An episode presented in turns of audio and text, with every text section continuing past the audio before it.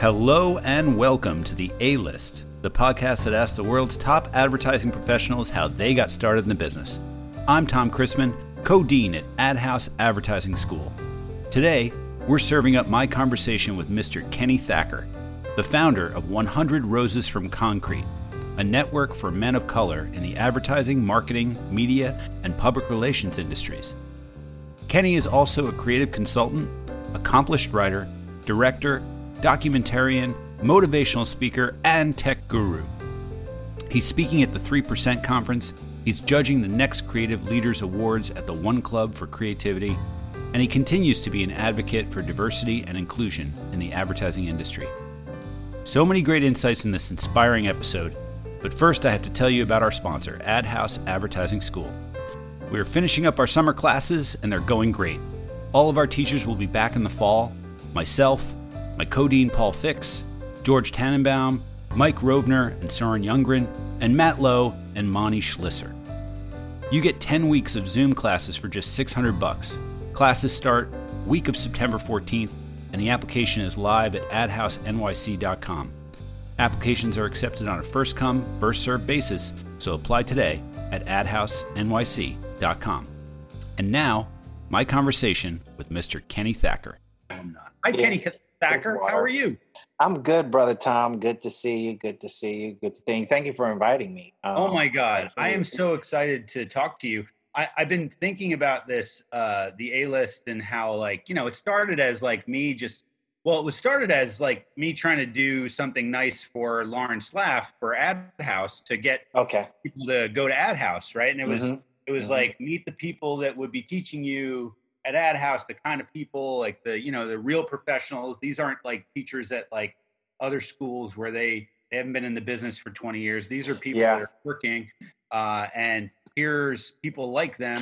Um, yeah. So it started as just like me sort of being a fanboy of people, but ah. it's turned into, it's turned into bigger. Like I, I want, I want to help, I want to help young people hear about this business and yeah, be like, oh, there are so many ways to get into it. Um, mm-hmm, and mm-hmm. when I think of that, I think of you because yeah. you've been doing this for so long. Um, but Keni, we, we've known each other since like two thousand, probably nine. Yeah, dude. eleven years, eleven, eleven years, bro.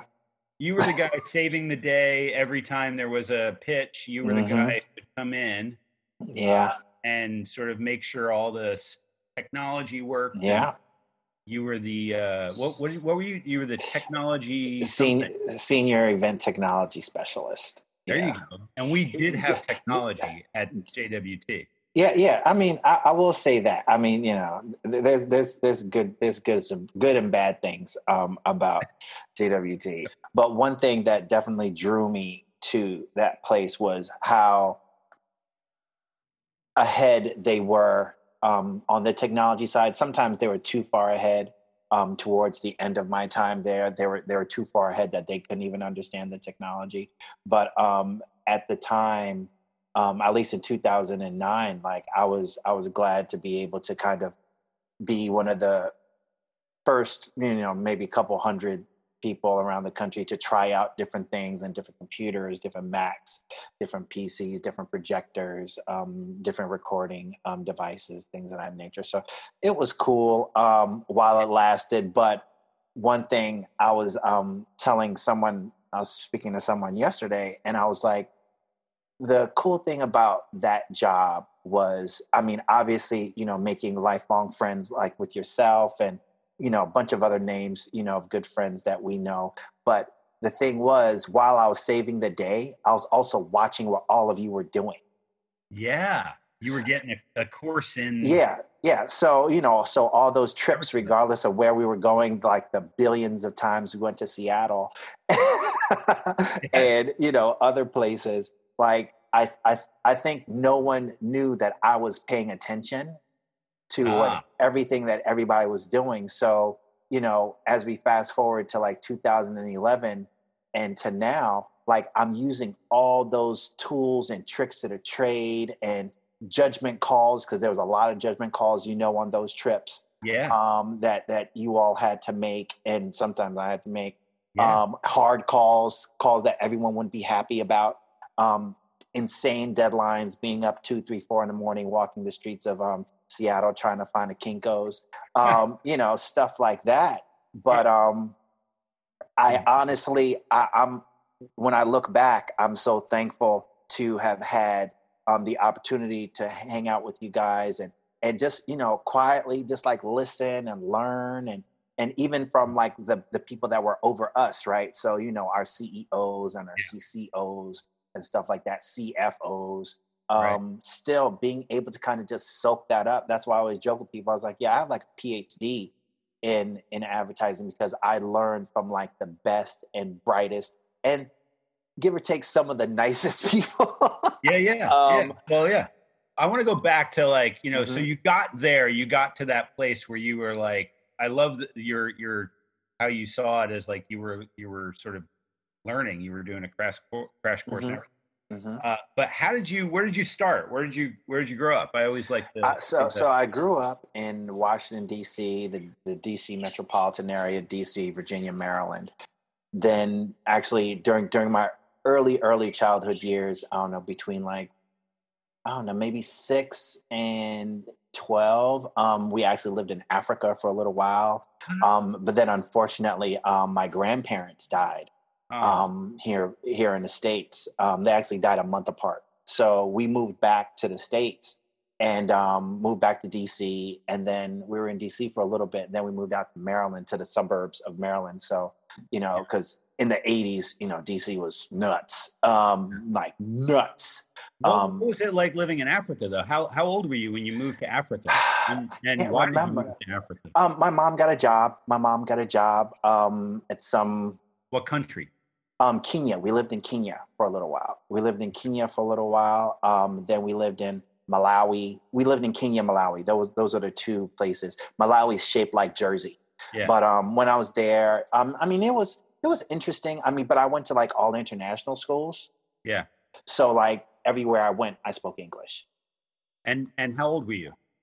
Uh, I think when we moved there, I was six. And by the time we moved back, I was even like eleven or twelve. Wow. So those are really formative years. Yeah. Yeah. There were, there were definitely formative years. Um, and I mean, it was interesting, but, but then, so, so this is how this whole me and you talking and Ad House kind of come together. I yeah. didn't realize that my mom was a copywriter while we were in Kenya. What was, where was she working as a copywriter? I don't, I have no clue. I have absolutely, maybe it was a J W T um, because I know they have offices in Africa. Um, yeah. But, but my mom wrote jingles for really? like the radio out there. Cause I remember once going to like a recording session and, you know, just kind of sitting in the recording studio and like some person was reading these lines that my mom made. So when I started Ad House, um, whatever, two thousand twelve, two thousand eleven or yeah. whatever. Um, and I was sitting there with, with P. Fitty, um, P. Fix, uh, Paul Fix. Yeah, yeah. um, your teacher. Okay, um, cool. and, and I was sitting there and I was connecting the dots and I was like, okay, so I'm writing copy. And when, because Paul had us do like a, a radio kind of exercise, right? A spot for radio. Yeah. And I was like, this is really, this reminds me of what mom used to do like a billion years ago. But oh yes. So it's crazy how everything just kind of comes for a circle and everything yeah, like that. And that but mm-hmm. that shows me, and you, you mentioned your mom on your website, and it's, it shows me that like, that is like, I, you in that room with all that technology and mm-hmm. then And then coming and finding J W T, that's that's that's amazing how those things work yeah. out. Yeah, and I didn't even know. Honestly, I didn't even know what J W T was before I got there. I was freelancing at Ogilvy at the time, right. um, doing the same technology, save the day kind of crap yeah. Um, yeah. that I was doing um, at Ogilvy. But I was a freelancer, so I wasn't like on staff. I was a freelancer. They called me when they needed me. And everything like that. Shout out to iPatch Productions um, at Ogilvy if they're even still around. But I got a call one day about, you know, the same role at J W T and I didn't know what J W T was. So I asked someone, I was like, hey, like this other advertising company named J W T called me for an interview. What do you, have you heard of it? And the um, admin that I was asking at the time, she was like, oh yeah, it's just like here, except it's older. I was like, oh, okay, cool. So went there on my lunch break, um, interviewed with my with my boss um, that was there, my first boss, because Lord knows by the time I left, I had like nine. Went really well. I know at first I interviewed with H R, that went well. Interviewed with my boss, we really hit it off.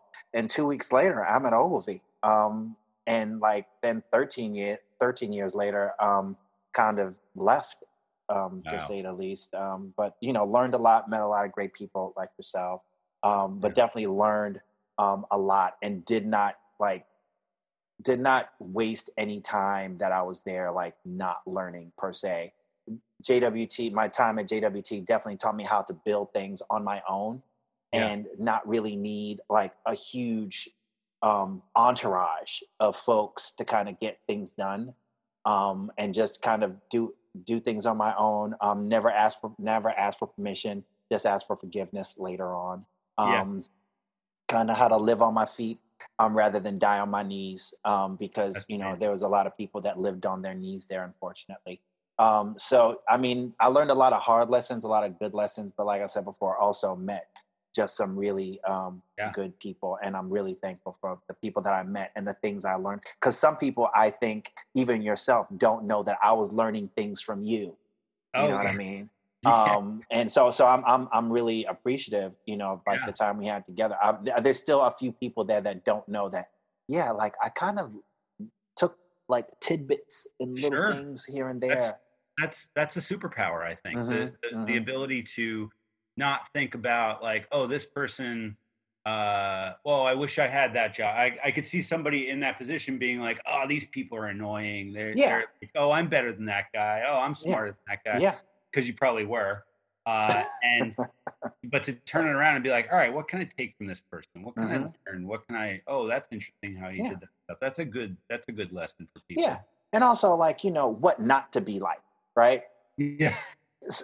I don't want to be like that guy, or yeah. I don't want to be like that girl. Like yeah. I just, like no one, no one respects that person, or, or no yeah. one likes that kind of attitude. That or their aura or their vibe just totally throws the whole team off. I yeah. don't want to be like that. I don't want people waiting on me to get things done. I want to be that person that just gets things done. Yeah. Um. So. That was definitely a big part of just kind of watching and learning and, you know, and seeing people argue and just like, is this really worth arguing over? Like, you know, and, but also the experience that I had is just shit that you can't learn in the classroom. Right. Yeah. No, yeah. a lot of this business is just get in, just yeah, get in. Exactly. And that's what I, that's what I, like when I, when I came back and started working on Ad House with Paul, you know, just getting high school kids to know about this business mm-hmm. and they don't have to be experts at it to get in. They don't have to learn no. anything no. super special. They just have to know that it exists. They have to yeah. know that your mom wrote jingles and they were on a radio mm-hmm. like later on that day. And uh, there are people making, you know, of course there are kids making TikTok memes and stuff, but yeah. there are professionals making those TikTok memes too. Yeah. Thinking yeah. about how can we use that Uh, idea to to sell things, and and those people are making a lot of money doing that. Yeah, yeah, yeah. And it's like all you got to do is get in and mm-hmm. sit there and watch, because yeah. it's not that hard. Yeah, and, and that's the cool thing, I guess, about living. I mean, other than the world being absolutely like on fire right now, there's just so many different ways now to make money with the use of simple technology. You don't have to be this super, super master's master's student in marketing and advertising and in business to kind of make millions of dollars anymore. Mm. That's just not the case, because these days you have eighteen million, eighteen year olds that are billionaires. Yeah. Right. And they don't have, you know, a college credit to their name. Well, it's interesting to me what's ha- happening now. I saw yesterday that Harvard is going to uh, do all their classes online. Mm-hmm. Uh, but they are not lowering the price from fifty thousand dollars a year. Yeah. And I think it's going to create, I think there's going to be uh, like a huge percentage of kids who decide to take this year off. Yeah. And they are going to start doing things in the world. one hundred percent And they're going to make amazing things. Lord knows you and I could probably name a bunch of people that we kind of doubt they even graduated from high school, but yeah. somehow they, they were making a lot of money and they were in big roles and they weren't really that nice. But, but that kind of leads into, unfortunately, what I call the cancer that kind of that kind of infects the, the industry when people get in through connections and and nepotism and who you know and things of that nature, and not really based on the merit and potential that they have. Rather, they're just based on potential. Um, and that, I think, really hurts a lot of um, organizations. And we've seen it. You and I have both seen it hurt yeah. organizations by, you know, someone's someone's homeboy or someone's homegirl just kind of gets ushered in and they give them like this really big title and a whole lot of money. And they barely last nine months. Yeah. But then they just they just kind of shuffle on to another big job with and more somehow big they money. Get it again, and, and, and somehow and, they get it. And you're like, am I crazy? Because I don't think that person's very talented, but they keep getting those gigs. Yeah, um, no, that's true. That does happen, and I think those things are are are sort of hand in hand, right? Like mm-hmm. the fact that like you just have to get in. Well, who are you going to let in? Somebody that you know, right? Mm-hmm. Like so, like. That's, I think, where the problem is. We have to let those people in who we don't know mm-hmm. and sit with the discomfort of like, well, I don't really know this person, and I might have a completely different life uh, life uh, experience from that person, and I don't know how to talk to them. Are they going to think I'm an old weirdo? Are they going to mm-hmm. think I'm a I'm a nerd? I'm, are they going to like? I think there's a But it's the fear of that discomfort that, yeah. that that fuels people to to keep operating that way you were saying earlier. Yeah. It's that fear of that discomfort. Unfortunately, the business has been fueled by people that want to hire people that they, they feel they can have a beer with. Right. And at, at, I thought it was about getting work done, not thinking about who you can hang out with later. Like, yes. so that's why I get so ticked off when I hear the word cultural fit all the time. I'm like, yes. no. People shouldn't be a cultural fit. They should just be talented and qualified yeah. and hungry and humble and have a hustle about them. That's it. Yeah. Um, so where did when you got when you came back from Africa? Yeah. Let's mm-hmm. let's continue on that journey. Yeah. Mm-hmm. You come back from Africa. Were you yeah. upset about coming back from Africa? Were you like, I want to stay? We do. No, even though I'm black and Africa is obviously a black country, but I was still a foreigner. I was constantly called, you know, American all the time. Yeah. Right. Um, because, yeah, I'm black, but I don't speak. I, I mean, you know, with right. it, you know, I mean, I spoke those languages like I speak Spanish, you know, like I'm not great at Spanish either. Even I mean, I can't say the other black kids because all of them were black in Africa. But, you know, I was always called a term that was like white person because really? I wasn't I wasn't a native son. I mean, yeah, my ancestors. Yeah. Um, you felt like an outsider. That's, yeah. So, that's so I so felt crazy. Like an outsider. I mean, yeah, the kid's like, oh, cool. He's from America. He's from America. But right. I'm also not like a native, native son like they, like their parents were. And because their ancestors had actual roots that they could literally trace back. I was always treated a little bit differently. And then yeah. just due to the fact that, um, I went to an international school. So I was there with like Russian kids and British kids and Da, da, da, da, um, and everything like that. And even where we lived was like, you know, like a private compound and things like that. I mean, it's not that fabulous, like, you know, a private compound. Right, right. And, but there were know, walls and there was a... Yeah, there was, a, there was like a gate and, you know, like it was like a private community and things of that right. nature for people that um, worked where my mom worked. So like, and we had like private driver that would take us to school. It was like some oh other like crazy yeah. shit, as if we were like super rich, which we were not. So your brothers it, and sisters that were there with you?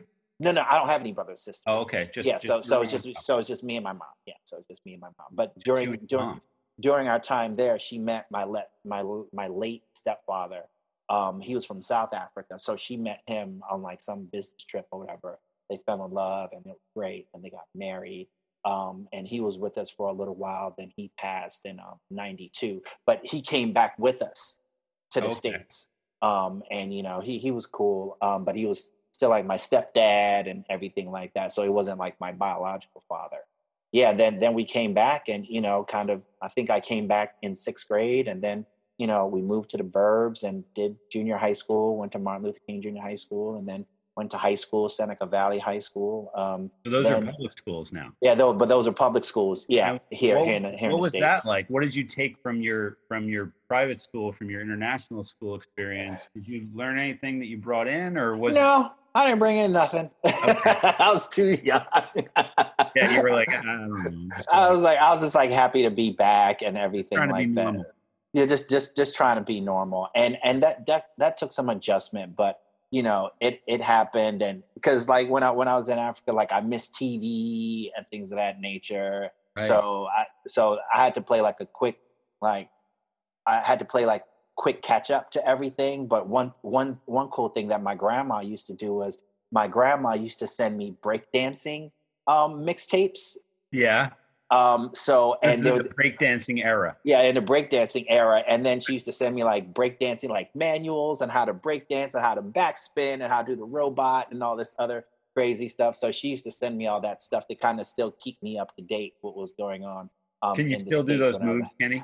Uh, on on on on probably this amount of vodka, and probably it, it it may it may come out it may come out it, it may come out um luckily none of my friends are getting married anymore, so that doesn't right. come out during okay. the day. You're not going to be in the if, if there's a circle of people, you're gonna you're gonna feel the, the I, I may feel tempted like ooh like oh it's my time it's my time I'm gonna jump over my leg um you know so some of, my, some of my moves because yeah, I got to blame grandma for that, because that's one thing that um, I definitely was into throughout high school, because Lord knows I wasn't an athlete. Um, but like I was a very, I was a very big like hip hop dancer. So if you remember yeah. like like rap groups used to have like the rapper and then like the two dancers like in the background. Yeah. So I was very big into that. So I was big into flip, flip, flipping, flipping people, you know, over my back, jumping over people's heads. Like I was a big um, hip hop dancer um, back in the day. But yeah. then after a while, after my body just got tired, I was like, oh, well, well maybe I can rap. Um, so I even dibble dabbled in, in, in writing rhymes and everything yeah. like that, recording a song or two, doing a, a few shows. Um, but then mid nineties, um, these two rappers came out, one by the name of Tupac and the other by the name of Biggie Smalls. And I was like, okay, this isn't for me. they're very they're very good at this. Um, they should do this professionally. They they they should do this professionally. I'm yeah. not going to do this. I'm going to go to college. Yeah. so, so where so did you go to college? Where, so, where, did you, where did you where did you decide to go? So I went to um, Lincoln University of the Commonwealth of Pennsylvania. It's actually the very first historically Black college. Wow. Um, so I just needed that. Um, It was a it was a it was a bittersweet experience, but it was an, an amazing experience. Um, just the historically Black college experience alone is just um amazing. Just due to the fact that I went to very mm, probably predominantly white high school, predominantly white junior high school. Even though my junior high school was named Martin Luther King Junior High School, but it was still like probably predominantly white. Um, right. But I just needed like this concentrated time of like my culture, yeah. um, per se, and that's what I had at Lincoln. And just due to the fact that it did have a historical Um, kind of sense to it, due to the fact yeah. that it was the first historically Black college, um, and I've kind of find my found myself in those similar environments when we fast forward like into the future. Like you know, I went to the first historically Black college. I worked at the very first advertising. You know, I do a lot of things yeah. that are like these first type of things. Um, yeah. So Lincoln, J W T being J W T being the very first advertising. Yeah, yeah, yeah. Yeah. yeah. So, so um, I find myself drawn to places that have like really strong histories and, and, you know, things that you can look up and see who worked there, things of that nature or who taught there. So like, for instance, um, I don't even know what year it was, but Albert Einstein visited Lincoln University when he was alive and oh, like wow. taught a course. So there's a, there's a photo like kind of floating around online, and it's Albert Einstein teaching a room full of Black men. It's wow. incredible. And, but I'm proud to say that I went there. Just being there, I felt at home.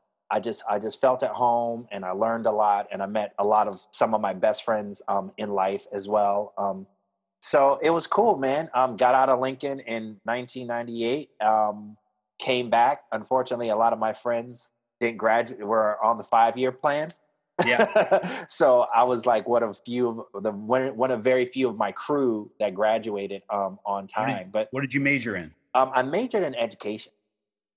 Okay. So that's how everything starts to kind of make sense as we, you know, tumble through the next um, like ten, twelve years, is that I majored in education. So I didn't even major in like, I didn't major in what I was like contracted to do at J W T. I didn't major in technology. I never right. went to like an I T.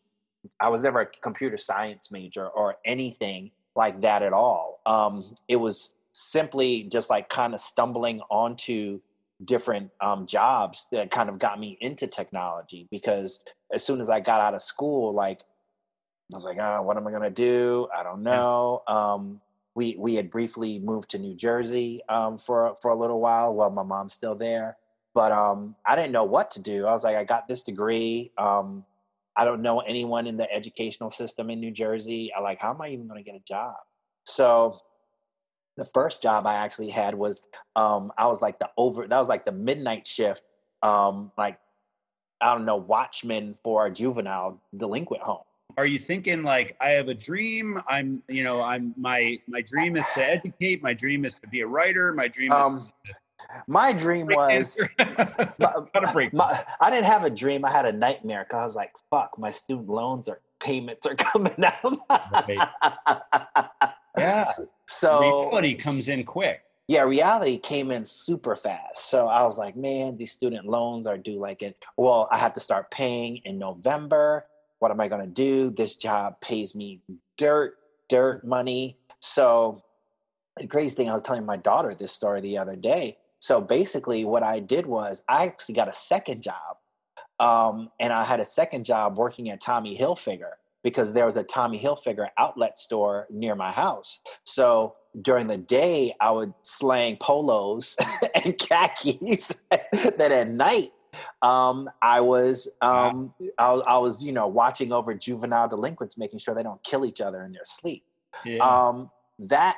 Honestly, Tom, was probably the most miserable time in my life, because yeah. I would work from, at night, I worked from eleven to seven, and then I would go home, sleep for maybe two hours. Then by ten, I'm at Tommy Hilfiger from like ten to four, go home, sleep until maybe around nine thirty, take a quick shower, then drive to the, wow. the juvenile. And I did that for maybe, maybe three months and then, or yeah. maybe two months. Um, and then I just, I couldn't do the juvenile delinquent place. They're treating me like I was, like I had a rap sheet. Yeah. Yeah. Yeah. Because of one tattoo. Um, yeah. And I was like, you know, forget this. So I stayed at Tommy Hilfiger a little bit longer. Um, but during that time I met someone that was running like an event technology department um, in a hotel. And he was like, hey, because me and this guy, he he was like a part-timer. I was a full-timer. But we got to talking because um, we got to talk, we got to talking about music, because I used to, I used to, uh, so on top of hip-hop dancing, rapping, which I stopped when Biggie and Tupac came on the scene in yeah. college, I since I was in college and I stopped rapping, I got into DJing. So I oh, DJed wow. a lot in, in there college. It is. That's the connection. Yeah, so so I DJed a lot in college, and then one summer um, during my college years, I interned at my mom's office in the I T department. So all these different experiences, all these different skills that I had, on top of the education thing with the degree, which I paid for, um, yeah. I got to talking with my friend Maceo at the time, or Mace for short, and we got to talk about hip-hop music all the time and everything like that. And then I was like, yeah, you know, I spent like a summer in the I T department, da-da-da-da-da. He was like, well, have you ever thought about marrying the technology that you use, like when you make music or when you D J, and the I T stuff that you learned that summer? I was like, nah, not really. I was like, what is that? He's like, it's called audiovisual, and it's called event technology. I was like, huh. Yeah. I didn't know this. I was like, I was like, is that like a job, like a career type thing? He's like, yeah, I run this department in this Hilton hotel. He's like, why don't you come and check it out one day? I was like, all right, sure. So I see like mixing boards and lighting and like projectors and all this other stuff. I'm like, hmm, cool. He was like, would you be interested in working here? I was like, ah, I don't know. Uh, I don't know. He's like, oh, I'll pay you this much. And, you know, at the time, you know, in the in the late nineties, I was like, oh, well, this is way more than what I'm making at Tommy Hilfiger. yeah. a billion times more than I was making at the stupid um, juvenile center. So I started there just like when my student loan payments started to started to be due. So I could actually pay yeah. the first payment on time. And I was like, oh, wow. Yeah. Um, awesome. But I stayed on and I stayed with that company for about six years. Um, and I, but I worked in their Jersey offices, and after a while I had my own office and branch that I was running. I was running two branches at the time, doing big, um, conventions and, and conferences and things of that nature. I had a team of people working for me and everything like that. Um, you know, we, I did okay. And then I transferred to New York, um, and I, I worked out of Midtown and everything like that, and still did like big, big type of conferences and things of that nature. I remember, um, once, you know, one of the things we produced, like Whitney Houston was there. Um, once, um, I think Hillary Clinton was trying to run for president at the time or whatever. one, yeah, of the, passed, one of the many times. Yeah, I passed Hillary in the hallway. Um, one day I passed Marissa Tomei in the hallway. Um, and then I just got sick of it um, after like six years. And I kind of took a break. Um, yeah. I took a hard break, and I just started like thinking like, what's next for me? So I actually became a motivational speaker for a little while um, because I'm so motivated. Um, well, where did that come from? Did that you are motivating? Did that come from watching others do it? When you um, were doing yeah, the yeah, yeah, yeah. It, it came from. I don't think it necessarily came from watching others, because I was always like a leader, right? So even when yeah. I was in te- well, even when I was in college, um, I would lead like those tours. You know, you always see those tours of right, kids like. Tour guy. Yeah, I was a tour guide, and I actually ended up like managing the tour guide. So I would have like people do the tours, and I would just like, like kind of sell the school to students. Um, where, did like, you, where did you learn that? So like you, you've been a mentor. I see, like I've been reading all these blog. I read this blog post about you from this kid who uh, you mentored. Uh, and and you just seem like a natural mentor to so mm-hmm. many people. And mm-hmm. I, I see you do it, and I'm, mm-hmm. I'm amazed at your your ability to to to run the room, but also to to just connect with people and to mm-hmm. really take care of them. You you seem yeah. to care. Mm-hmm. Um, so how, where does that come from? Where did you learn that?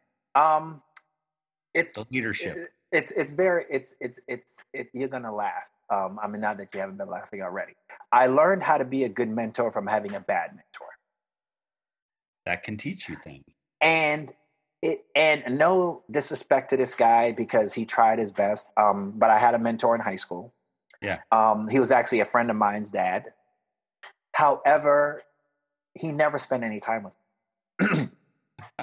yeah, right?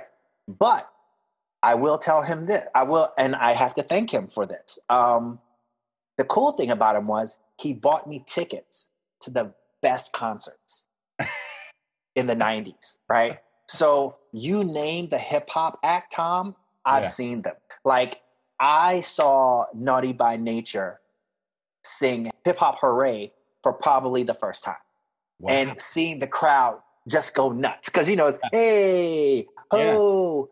Yeah. Um, it was like this big hip hop tour, and like one of the acts was Queen Latifah, but Queen La- Naughty by Nature was a part of Queen Latifah's like flavor unit, like yeah. crew. And she was like, yeah, I got my guys. Oh, you know, oh, you know amazing. Their hit song, O P P, but they got a new song. It's called Hip Hop Hooray. So this is what we're going to do. When they say A O, hands go from side to side. And, and this was the back way, in the day when you had to explain exactly yeah, what we're going to do during this yeah, song. Yeah, but the way the crowd just like exploded That's amazing. When Hip Hop Hooray came on. Yeah. And I was like, this song is going to be huge. You thought yeah. O P P was huge, you know? Yeah. Um, so... Even though my mentor never really spent time with me, never really got to know me, but he did. He's like, he's like, so what are you into? And I was like, you know, I'm into hip hop. I write rhymes and stuff like that. um, he was like, oh, cool. He was like, D- would you be interested in going to a concert? I was like, yeah. And but little did I know that he would buy me the tickets, drop me off, and then pick me up. You had like an absentee dad mentor. Yeah. And then, and then like my stepdad died, and like, he didn't know how to really like, yeah, take care of me, um, or just console, console me right. period. So, um, he just wasn't that great. So I had, I, so I had a teacher there that, um, worked with gifted and talented, um, minority students in my predominantly white high school. Her name was Missus Smith. And I would say more than anything, she was more like my mentor, yeah. um, because she just, she would listen and she would spend time, you know, I spent time with her family. Um, when, when my step, when my stepdad died, like she immediately drove o- over. I spoke to her on the phone. Um, yeah. I mean, Miss Smith has, I mean, Miss Smith is like my second mom. Pretty yeah. much. Um, I love her to death. I mean, Miss Smith came to my college graduation. Wow. Um, I call her every Mother's Day. I check on her every couple months. I mean, she's beyond retired now. But if anything, I would say I learned how to be a good mentor from Miss Smith than anything else, because she sees the good in people. And yeah. one thing I remember once, um, Laura Agostini said about me um, when I was receiving one of my first awards in advertising, she was like, Keni sees the good in people before they see the goods in themselves. But wow. I got that from Miss Smith. How do, because you, how do you see the good in people? It's, what, it's, what, what is the trick? It's it's honestly, it's those it's these like these four H's that I kind of live by, that I've, I've, I've applied to my life probably of, of the last couple years. It's that, you know, it's that humbleness, it's that hunger, it's that hustle, and it's that humility um, at the end of the day. I think if you have those four things, you just can't go wrong. Um, thinking that the world owes you something, you're just not going to get far yeah. at all. Um, but, you know, if you have that hustle, you have that hunger about yourself, always wanting more, never really having a checkered flag um, in your sights ever, mm-hmm. because just keep doing great stuff and keep going, keep doing great stuff and keep going and keep doing great stuff and keep going. Um, mm-hmm. That's what really propels you um, to just be great at the end of the day.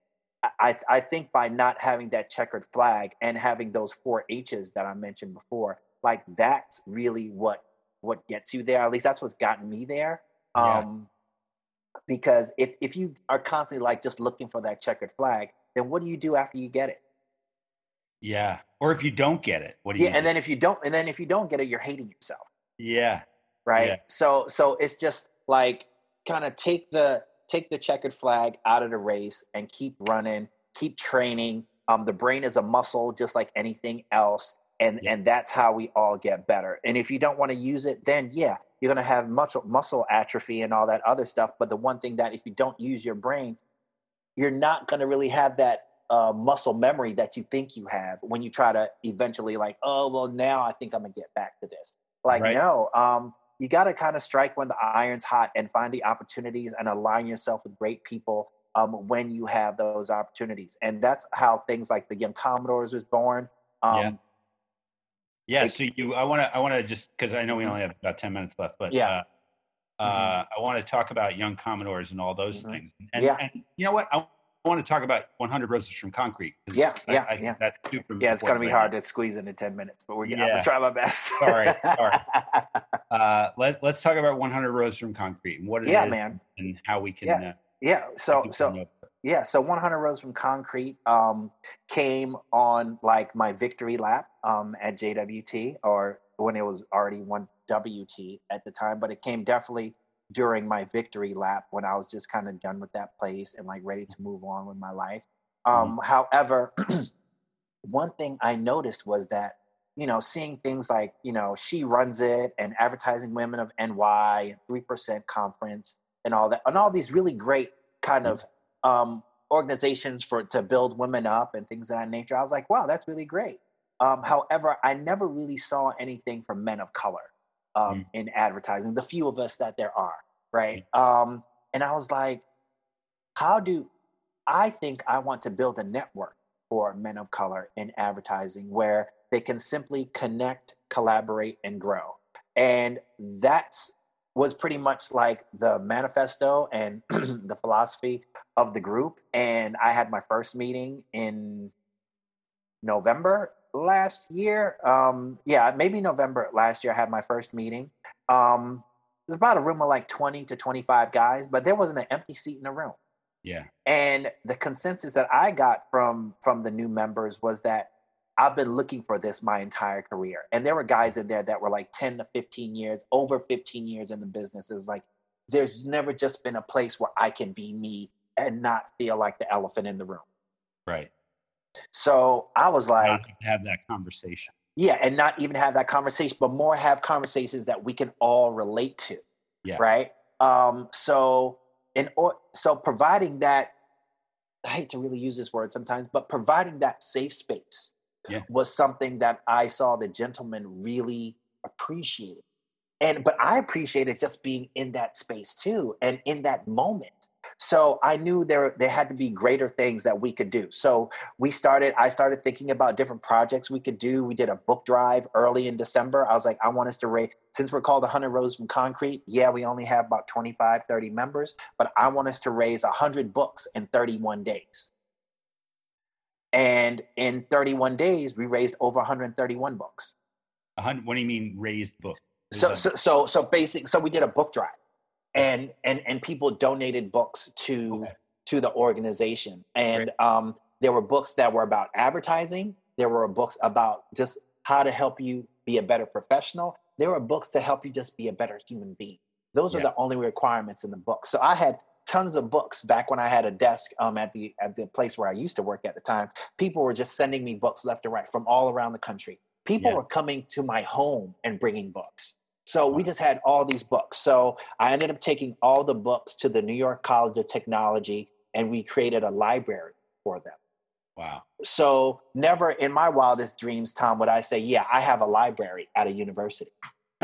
um, and, you That's know, back amazing. then, back then, you know, I was, I was forty-four. Um, but like never would my, in my wildest dream, would I say, you know, I have a library somewhere, and I'm going to keep building that library every single year and building it up in more and more books. So wow. we did that. And then we, then we gave out free headshots to anyone in the industry that just needed a free headshot.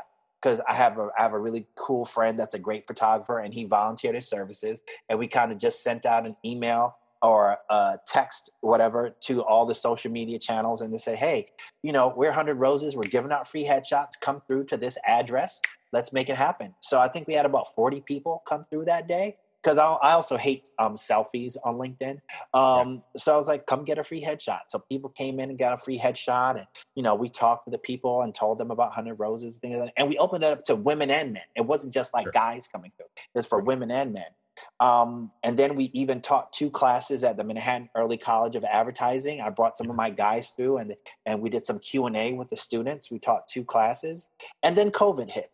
COVID hit, and I'm going to try to make this story really fast, but COVID hit. Um, I knew that this was the first summer without the Young Commodores program that I successfully ran for three years out of J W T.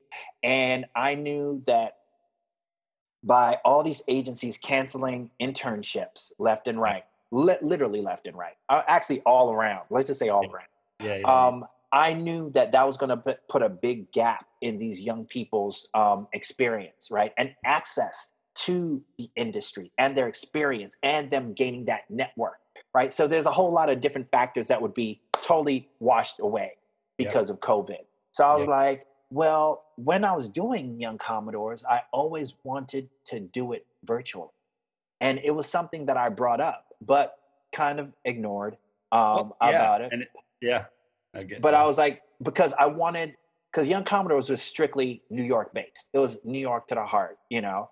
Um, but I wanted to expand it by being virtual and being yeah. able to invite young people from all over the country. Or world. COVID, or world. So COVID presented that possibility. And yeah. I brought the idea to my guys, um, and I said, hey, this COVID shit is fucking crazy. I was like, this is crazy. I was like, but these agencies, they're they're not acting right, right? Yeah. I was like, I want to basically create Young Commodores like five point oh on steroids. Yeah. I was like, I want us to do a national program. It's going to be virtual. We will have moderators. We will have clients. Like, we're going to do this. I was like, and if you're not down, it's okay. You're still a part of the organization. Yeah. Um, they were like, let's do this. Yeah. And literally, Tom, that was the end of March. By April fifteenth, we launched, um, we launched it. We opened up applications. By May fifteenth, we had one hundred thirty applications. Wow. Once again, this is an independent organization. I'm not a part of any lettered organization, J W T, right. B B D O, T B W, you know, the whole alphabet soup, right? Yeah. It's just me and yeah. my guys.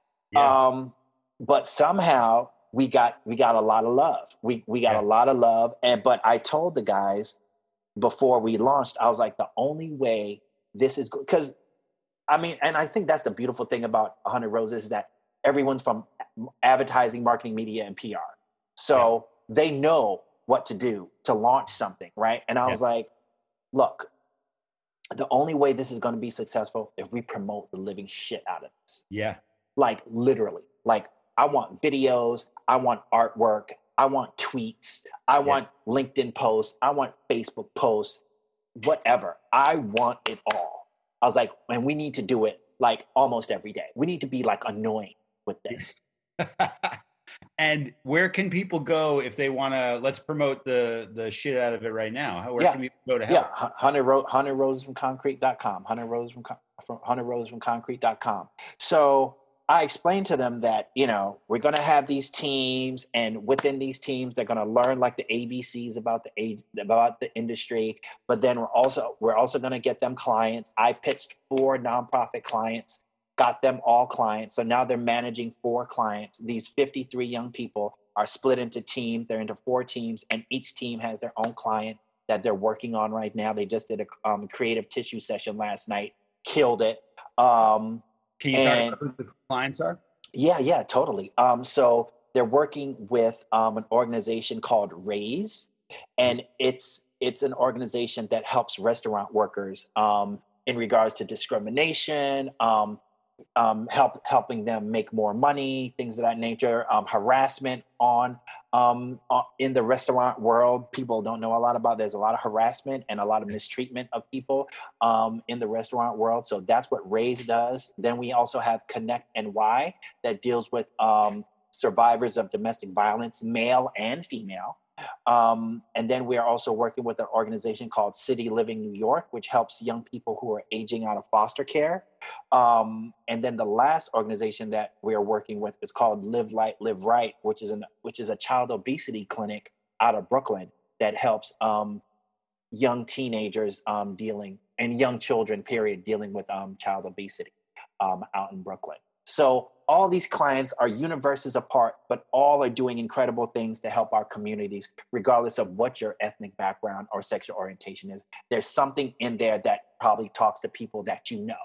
Mm-hmm. Um, but I'm just going to keep doing that. And whether it's working with companies to kind of give their um, give their diversity and inclusion efforts um, a shot of Um, adrenaline. That's what I'm going to yeah. do. Um, I, I, I really, I was, I tweeted yesterday that I really love now in the position that I'm in to have these really hard conversations with C E Os and yeah. C C Os and be like, yeah, your culture fucking sucks, dude.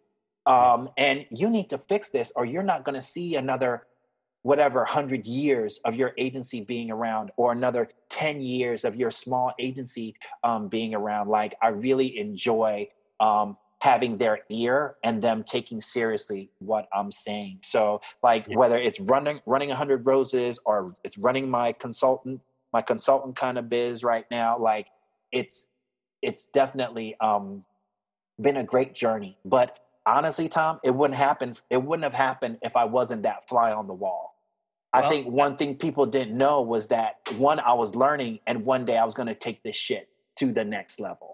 I think you are an inspiration, and uh, you've got me so fired up right now. I need to go do shit and make it. Well, yeah, that's, man. that was great. And I feel, I feel like a lot of people can get a lot out of, out of mm-hmm. what you said. And there's so many lessons to be learned in that. Uh, mm-hmm. I, I can't wait to, uh, to get this out and have people hear it. Yeah.